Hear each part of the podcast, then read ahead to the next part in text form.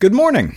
The rules around the First Amendment and social media are still being worked out, and Loudoun is once again breaking new legal ground. This week, a federal appeals court ruled County Chair Phyllis Randall violated a Loudouners' First Amendment rights by blocking him on Facebook.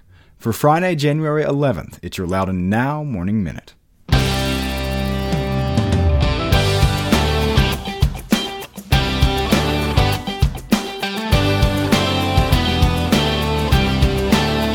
Did you know that Loudoun County has some of the lowest charitable giving rates in Virginia? It's true. I'm Amy Owen, president of the Community Foundation, inviting you to take a few minutes to learn more at facesofloudoun.org.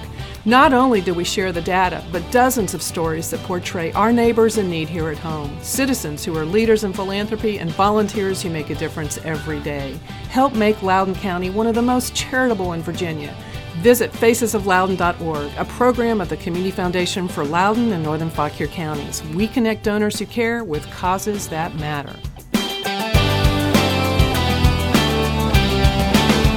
Today's Morning Minute is brought to you by the Community Foundation for Loudoun and Northern Fauquier counties. Thanks for being with us. I'm Renss Greene. On Monday, a federal appeals court upheld a decision that County Chair Phyllis Randall violated a Loudouner's constitutional rights by blocking him on Facebook, prompting a landmark lawsuit that is a step towards settling some of the murky rules of First Amendment law on social media. In February 2016, Brian Davison posted on her Chair Phyllis J. Randall Facebook page alleging conflicts of interest and corruption by school board members and their families, a complaint Davison has made before in other public forums. Randall deleted the post and blocked him, and then decided to unblock him the next day. The Fourth Circuit Court of Appeals ruled Randall was acting in her capacity as a public official when she blocked Davison and deleted his comment. She said she had no idea whether Davison's allegations of corruption were true, but banned him anyway, viewing his allegations as slanderous.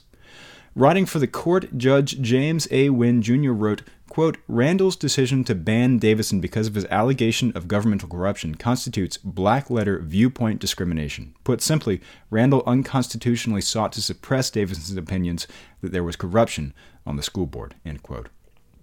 The case has drawn attention in national media and filings from the American Civil Liberties Union, academic institutions at Columbia University and Georgetown University, and other legal scholars. It has been cited as a possible guide to the legal implications of how President Donald Trump uses another social media platform, Twitter. He has blocked his critics there. The ruling could mean elected officials need to take another look at how they handle social media. Loudoun County Attorney Leo Rogers said he's working to establish new guidelines for public officials on using social media. He said that if an elected official determines that a page is a public page relating to their elected capacity rather than a truly private page, and if they decide to allow comments, there will have to be a social media policy. Before they delete any comments, there will have to be a review process, including notifying the person who made the comment before deleting anything. After the ruling, Randall briefly took down her Facebook page and said she's trying to disable comments on it going forward. She said she will still post on the page, and all of the comments posted to the page before she took it down will still be visible. But to contact her, she said, constituents will have to use email. This ruling may give other courts some guidance as they tackle cases dealing with social media and the First Amendment, but the court's opinion also points to some other complicated legal questions.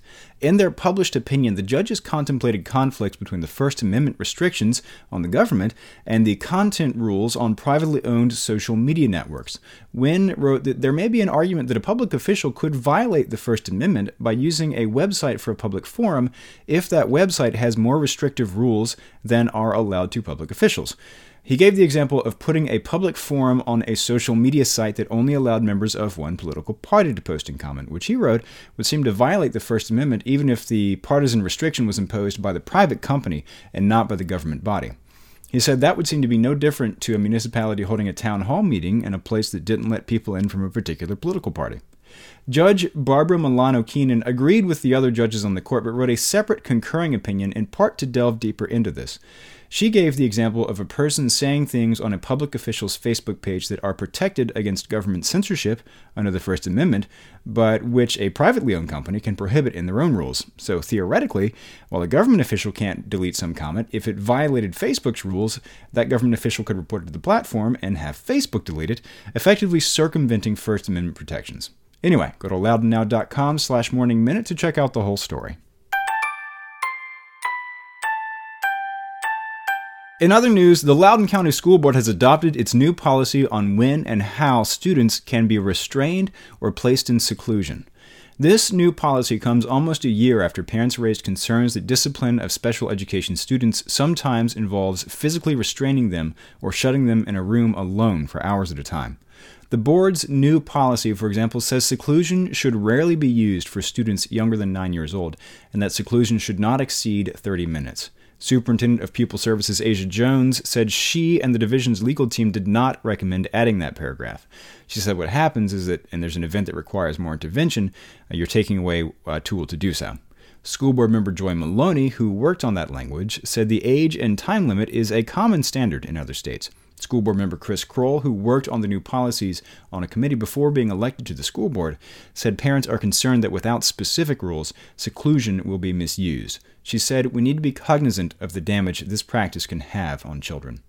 There is also a rule that a school administrator must contact a student's parent or guardian to notify them if restraint or seclusion has been used on that child, along with any related first aid.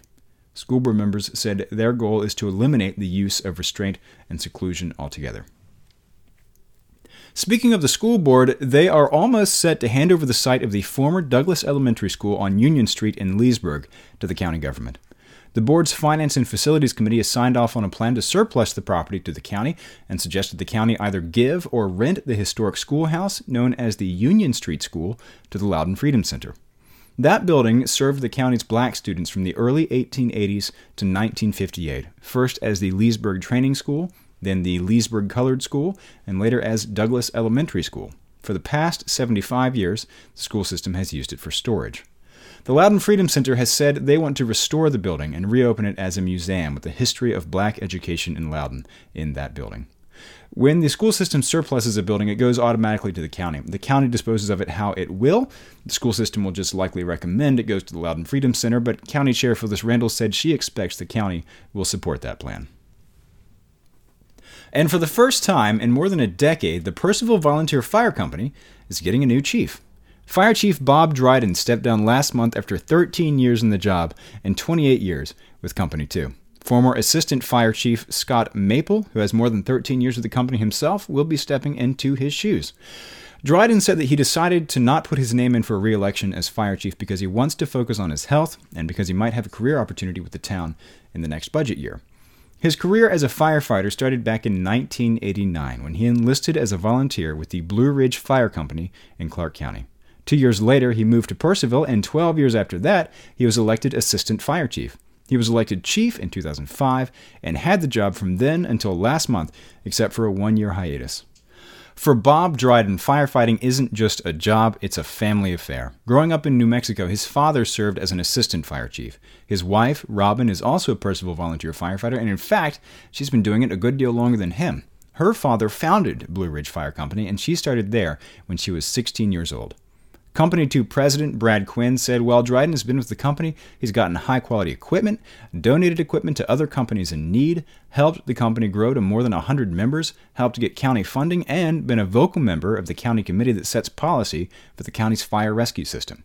He is also the guy that other jurisdictions look to when they want to learn about rural water supply techniques. In other words, he's the guy you look to for pulling water from ponds and streams when fighting fires out in the countryside. The Loudoun County Combined Fire Rescue System honored him with the Leadership Award in 2012, the Hall of Fame Award in 2017, and the John C. Carr Jr. Memorial Award in 2018. Read more about his career and about the guy stepping into the job in the story on our website and get the full story on this and all these stories over at loudounnow.com. On today's Get Out Loudoun calendar, Old Ox Brewery in Ashburn is releasing their Hazy Pale Ale today at 2:30 p.m. You can only get it in the tasting room, and Saffron Gourmet will be on hand, and Andy Hawk will be on stage starting at 6:30 p.m. Atlantis in Sterling is hosting Bruce Thomas for the After Work Jazz Concert Series starting at 7 p.m. He's been on stage since he was three. He's performed across the Mid Atlantic and he's been an actor in film, on stage, in commercials, soap operas, and primetime TV. And he'll be there tonight singing jazz, pop, swing, and R&B. And it's the Friday night dance party at MacDowell Brew Kitchen in Leesburg from 8:30 p.m. to 1 in the morning. Get the details on these events and check out the rest of the events calendar at getoutloudoun.com. And if you like the Morning Minute, tell us on our Facebook page, tell all your friends on their Facebook pages, and subscribe wherever you get your podcasts, and it'll be waiting for you there every morning. Okay, have a great weekend and have a great day.